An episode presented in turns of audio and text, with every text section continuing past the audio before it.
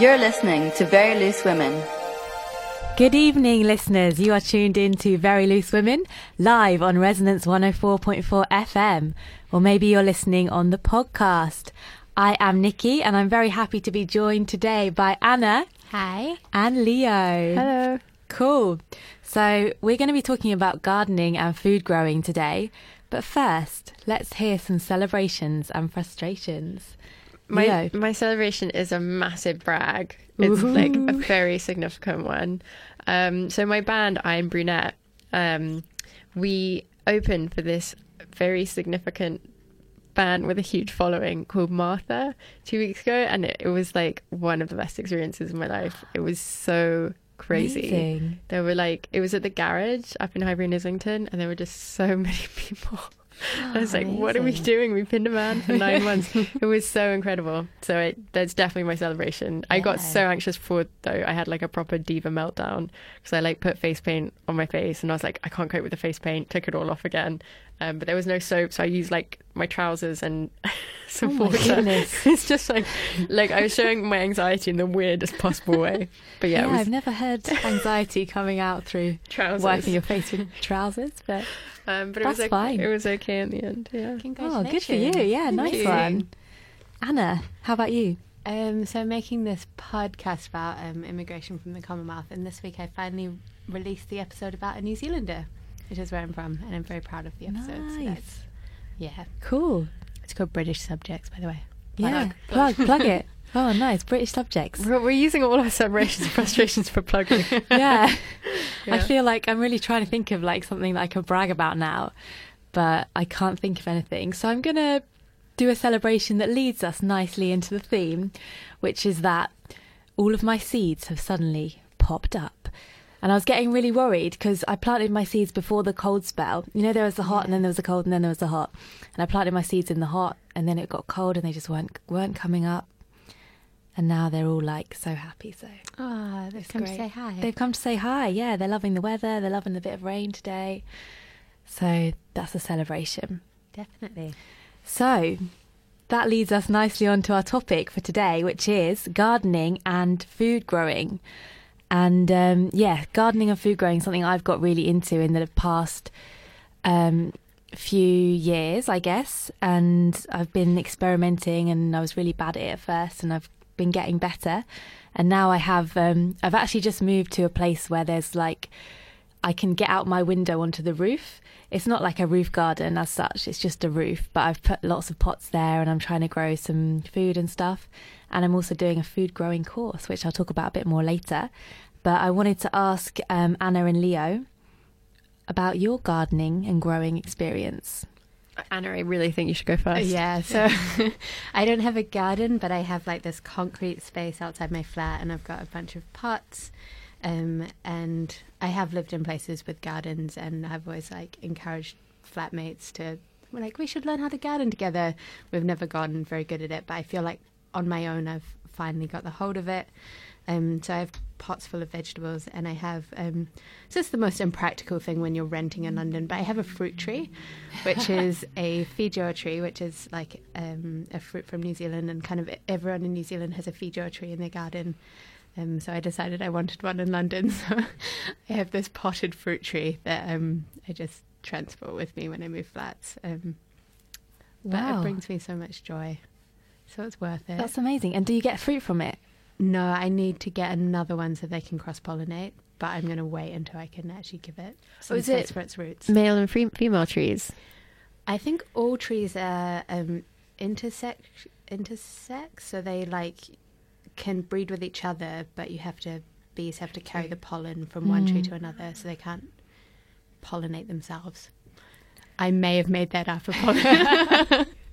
I think that's I think that's how fruit trees work. I believe you, 100%. Leo, how about you? Um, I was so when I moved into my place, I was given uh, a tomato stick. I don't know what the word is for that, and it died pretty quick. Um, but when I moved in, so the, the person it's who- just called a tomato plant. Just going to put it out there. um, but the the garden, the the, the previous person who lived there who died. Uh, that's why I, I was going to say moved out, but that's why she no longer lives there. Um, but she she like planted with the help of my neighbor who still lives there this beautiful garden that I have done nothing to maintain. And it's just I just reap the benefits of her and the, my neighbor having done this this just incredible work with like a bunch of plants that I don't know what they are. Just at the moment it's like full of bluebells and snowdrops and all of these really incredible plants.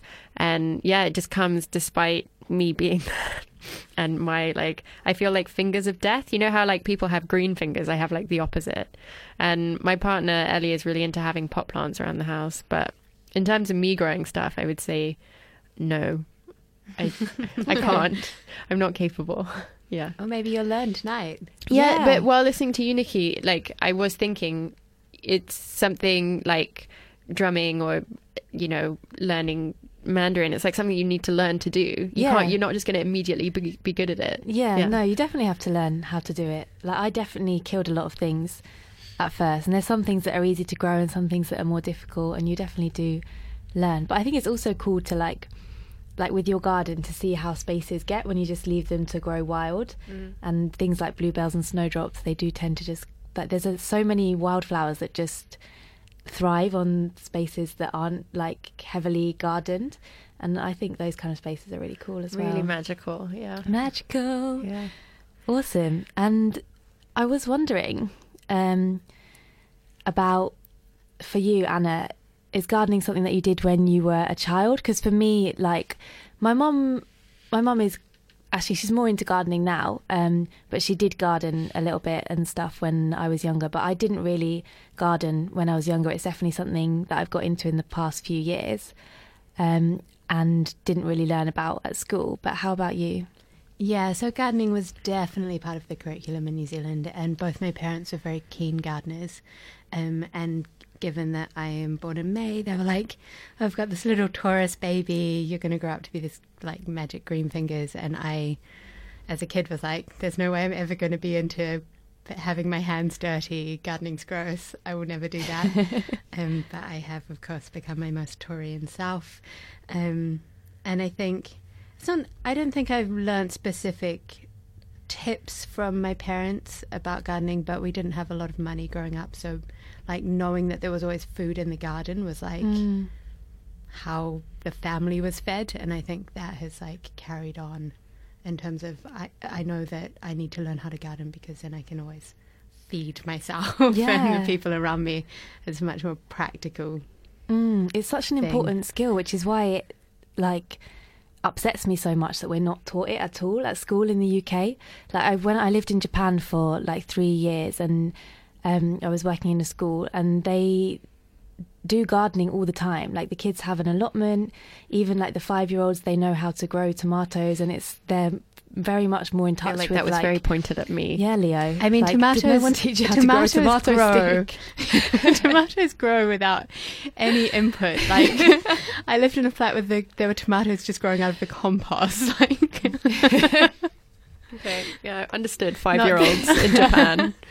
not to shame you live Yeah. on air. No, but Leo, don't blame it on yourself. It's because you weren't taught at school, or were you? Well, no, I wasn't. I, I've heard about schools where it's like, and I didn't know this about New Zealand, um, but in France there are like certain schools that have a focus on gardening. We definitely didn't have allotments or anything like that that I know of.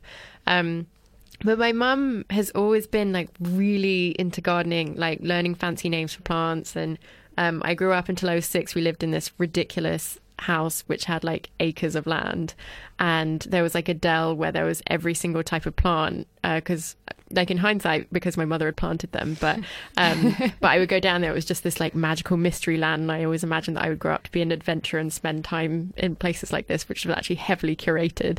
Um, but it was yeah, so it's always been like there, but because I wasn't doing it with her or I wasn't close to her, like, um, and she then went on uh, like later on to to like form a landscaping company. It's always been like a really big deal for her, and even now she's got this like garden where she lives in Burgundy, and just I think last December she was climbing like a ladder and with like holding lots of water and then just fell down broke her arm. She was like as if anything happens to her while gardening she just doesn't seem to care because it's like it's like so important to her and I've never really got it I think. And it's like yeah I've never never been trained in any of that. But I think she'd probably appreciate it if I did get into it. Mm. I think. That leads on quite nicely to the next question, which is about what for those of you who have gardened, Anna. um, but no, leading on from what you said about your mum, Mm-hmm. um, what kind of effect do you think it's had on your well-being? I, I definitely think, um, I mean, flowers are obviously beautiful, and my neighbours and I kind of share flowers that have grown, and it's aesthetically pleasing. But I think there is so much joy that you can get out of eating something that you have grown from a seed and that you've kind of cultivated and you've made this thing out of nothing. And sure, it's not just you, it's the sun and the rain, and, you, yeah, ev- ev- everything around you. But it, there's like this incredible joy out of eating something that you know that you've helped create. Yeah, There is something that concerns me in London, though. Like, I have eaten London fruits, but one, my soil, like the soil outside my house, I know that cats poop in it all the time because I've seen them do it. Um, but two, like, I'm concerned of pollution and, like, I'm always concerned about lead. But, like, of all these things that could get in the food that I'm eating, um, They're getting in it anyway. yeah. I mean, I think News, that's news flash. Most of the food that happening. you eat is like full been crap. covered in chemicals. So But at least if you're growing it yourself, you know that you're not spraying it with Mm. chemicals like Yeah. the yeah, food producers would be. Yeah. But I definitely agree that it is a massive like sense of achievement watching something go from like just being a seed to being food. And I think it also is probably good for your well, good can be good for people's mental health by feeling like you have more control over just kind of your own What you're putting in yeah your body. exactly yeah. what you're putting in your body and security as well but i've definitely like being from being involved in lots of community garden projects and stuff. Like i've spoken to people where getting into gardening has really like reinvigorated them so much from to the point that they've gone from really not knowing what they want to do with their life at all like maybe suffering from really bad mental health problems to finding solace and also like something that they want to do in gardening and food growing especially. And i think yeah it's been there's been a lot of research. I know mind did a big study um, but there've also been some others about like ecotherapy and about how food growing but also just being connected to nature and being outside and being more in touch with the seasons has like an amazing effect on your mental health. And obviously it's not going to work for everybody but I think it is something that we need to kind of think about a bit more like how it's not good for us to be completely out of touch with the seasons and and the things that actually completely sustain us as humans. We um we met a few episodes ago. There's on acast forward slash dot com forward slash loose. You can find um, an Nice. episode about yeah. um, it, it was it's called Living Flat, and we interviewed um Juliet who had a double mastectomy, and while um she was fighting. Uh, I don't like. She doesn't like the term fighting, but while while she had breast cancer and her body was fighting it, um, she w- got given lots of seeds, and she told us about this. And she'd never really been into gardening before, and through the whole process, uh, she just got more and more into garden gardening, and it really the sound sounded when she described it to us that it, was supporting her through the process of like the hospital appointments and um, all of these decisions she had to make about her body, and you know all of these things that she spoke to us about, and she was just watching the, her back garden like go up in bloom. And it, it sounded really cathartic and it, it really made me understand i think Yeah. like part of the sort of beauty in it. I think the only time where i'd sort of made that connection i read this like eight part graphic novel on the life of buddha which i think is the most me thing that i could have done. Um, but there's this bit where he's like trapped trapped in a cave or something there's this tiny little plant plant growing and he's like Mm. i can get through this. And it was like part of his process of becoming a god or Oh, wow. something. Yeah no it's like it's very well because it's like seeing something being born. Yeah. yeah and growing Yeah, it's amazing. So I'm going to, um, like I said earlier, I've been doing a gardening course at OrganicLea, shout out OrganicLea, and I'm going to play a little clip now where I interviewed some of my classmates and my teacher. Um, if my computer's still alive, which it is, enjoy. I'm here at OrganicLea, where I'm studying um, level one food growing.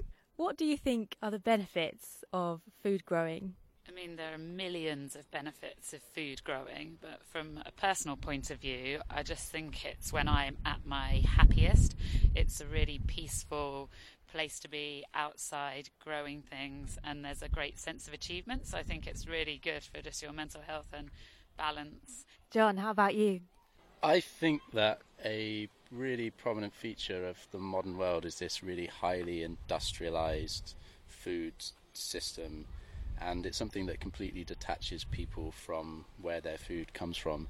I think learning about how food actually grows, the biological processes, and so on, really just brings a bit more of that wonder that there should be in appreciating the fact that food sprouts out of the ground with a bit of sunlight and water and air and then literally keeps you alive. Dee anything to add? I'm really interested in food and meal times and people talking and sharing in those experiences and I think it's something that's quite lost and I don't like food just being packaged up and you not having any connection with it. So, food growing is a relatively new interest for me, something that I came across um, last summer whilst just volunteering at a local community garden. And I think that that aspect of food growing is really important, connecting people to their environment and what they eat as well. I think we've become really disconnected from that. Um, and a lot of children have never seen the things that they eat like actually growing in the ground. Um, and it, I mean, it should be something that's taught in schools, you know, just to have a feel of the soil, um, plant seeds, and you know, it's it's so interesting. It's fascinating. It really brings people together. The act of growing things and and then eating things as well. So I'm here with Tim, who's my teacher on the level one food growing course at OrganicLea. Hi, Tim. Hello. Um, can you tell us what you think the benefits are of learning how to grow your own food?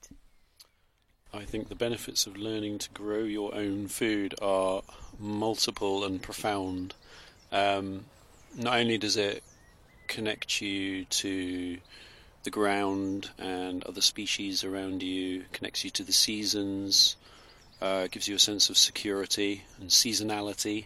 These are all things that are quite hard to be in touch with when you're, if, particularly if you live in a city. It's actually really nice to plug back into the natural systems that surround us that are actually what still support us, even as city dwellers. We depend on these systems that um, are beyond the city bounds.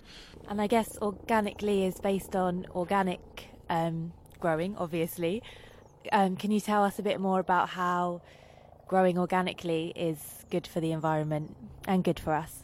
Yeah, organic growing and uh, by extension from that, uh, sort of permaculture principles benefits society and um, benefits in the environment socially as well.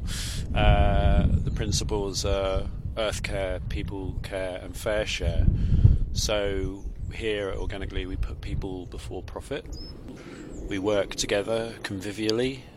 The site is not intensively managed. Uh, we're not putting extra pressure on the ground we're not stripping this environment of biodiversity and nutrients. We're making sure we preserve and increase biodiversity. If you want to be able to keep growing food and keep eating food, you need to make sure that you restore the fertility of where you grow it. Otherwise, you end up with a desert, which is what's happening in large tracts of agricultural land at the moment that are not organic. And then um, the fair share principle in uh, organically in the permaculture movement is, among other things, is this idea of having sovereignty over your own food. So the right to access to land, seed, and water for a local community to own the means of food production. Great, thank you so much, Tim. That was fab, and I'm really enjoying the course. And everyone should come to OrganicLea. Bye. Great plug at the end there. Thanks. Yeah, I thought I'd, I'd, put that on the recording so yeah. no one can blame me. It's set in stone. So yeah, that was that was a little clip, and um, yeah, it's interesting what my teacher was talking to Tim. thanks Tim, was talking about at the end um, about food sovereignty as well, and it's a bit of a big topic to go into on this episode. But I think one thing about growing your own food is also that places like community gardens and allotments, they're kind of a space that these multinational corporations that now own the majority of our food system kind of can't touch. And I think that's something that's really, really powerful about that. I don't know if anyone else has any thoughts on that. Yeah, I completely agree. I, I heard this thing that there's like some ancient um, English law that says that everyone in England and Wales is entitled to a mile, a square mile, like some ridiculous amount of land to grow their own food. And that was the reason the allotment movement started, is people found this archaic law and they were like, Wow. you have to give us space to grow our own food, which um, is absolutely a right that every human should have. And it's a shame that not everyone can get an allotment and the waiting lists are 10 years Yeah. long. But yeah, It's ridiculous. But I- that's where urban gardening is, is cool as well. Yeah. Because you can grow more than you might think in pots and stuff. definitely. Even fruit trees, as you've as you've told us. Yes. Um, I was wondering what is the weirdest thing that any of you have tried to grow? I was recently given a terrarium. It's not really trying to grow anything because it was given to me as a fully fledged whatever it is last week. uh, it's really cool and it kind of says I don't have to do anything to it and it'll be fine. Okay, I had a terrarium and it died. Great. yeah, Um, I, I've heard that terrariums are actually really bad for succulents and that they shouldn't be living in them. Okay. Yeah. Yeah. But they look they look cool. while Yeah. they're- while it they're does look really cool. It looks like Yeah. a tiny world. Yeah. Yeah. I'm sure it will great. stay alive. Is it a closed one or an open one? Like, is the lid, is the cork on?